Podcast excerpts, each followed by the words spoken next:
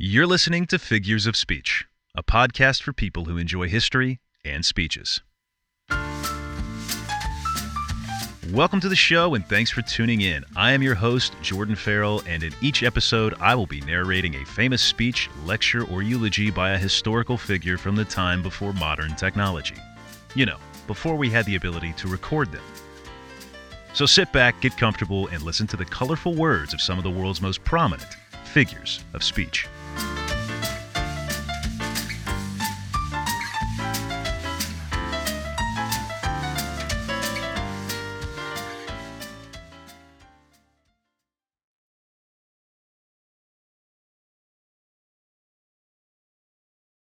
Disapproving and Accepting the Constitution. A speech by Benjamin Franklin, delivered by James Wilson on September seventeenth, seventeen eighty-seven, at the Constitutional Convention in Philadelphia, Pennsylvania. Mister President, I confess that there are several parts of this Constitution which I do not at present approve, but I am not sure I shall never approve them. For having lived long, I have experienced many instances of being obliged by better information or fuller consideration to change opinions even on important subjects, which I once thought right but found to be otherwise. It is therefore that the older I grow, the more apt I am to doubt my own judgment and to pay more respect to the judgment of others. Most men, indeed, as well as most sects and religion, think themselves in possession of all truth, and that wherever others differ from them, it is so far error. Steele, a Protestant, in a dedication tells the Pope that the only difference between our churches in their opinions of the certainty of their doctrines is the Church of Rome is infallible and the Church of England is never in the wrong. But through many private persons think almost as highly of their own infallibility as that of their sect. Few express it so naturally as a certain French lady, who in a dispute with her sister said, "I don't know how it happens, sister, but I meet with nobody but myself. That's always in the right." In these sentiments, sir, I agree to this Constitution with all its faults, if they are such, because I think a general government necessary for us, and there is no form of government but what may be a blessing to the people if well administered. And I believe farther that this is likely to be well administered for a course of years, and can only end in despotism, as other forms have done before it, when the people shall become so corrupted as to need despotic government, being incapable of any other.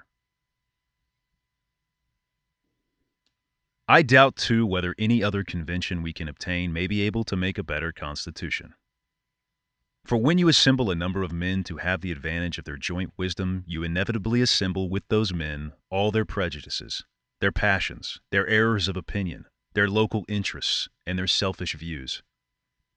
From such an assembly can a perfect production be expected? It therefore astonishes me, sir, to find this system approaching so near to perfection as it does. And I think it will astonish our enemies, who are waiting with confidence to hear that our councils are confounded like those of the builders of Babel, and that our states are on the point of separation, only to meet hereafter for the purpose of cutting one another's throats. Thus I consent, sir, to this Constitution because I expect no better, and because I am not sure that it is not the best. The opinions I have had of its errors I sacrifice to the public good. I have never whispered a syllable of them abroad. Within these walls they were born, and here they shall die, if every one of us in returning to our constituents were to report the objections he has had to it and endeavor to gain partisans in support of them, we might prevent its being generally received, and thereby lose all the salutary effects and great advantages resulting naturally in our favor among foreign nations as well as among ourselves from our real or apparent unanimity. Much of the strength and efficiency of any government in procuring and securing happiness to the people depends on opinion, on the general opinion of the goodness of the government, as well as of the wisdom and integrity of its governors. I hope, therefore, that for our own sakes, as a part of the people, and for the sake of posterity, we shall act heartily and unanimously in recommending this Constitution wherever our influence may extend, and turn our future thoughts and endeavors to the means of having it well administered. On the whole, sir, I cannot help expressing a wish that every member of the convention who may still have objections to it would with me, on this occasion, doubt a little of his own infallibility, and to make manifest our unanimity, put his name to this instrument.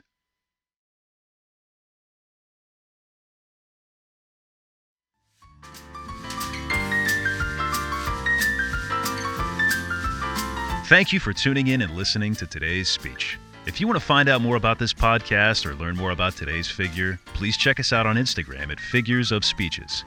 That's at Figures of Speeches. Follow us as we make our way through history, one speech at a time.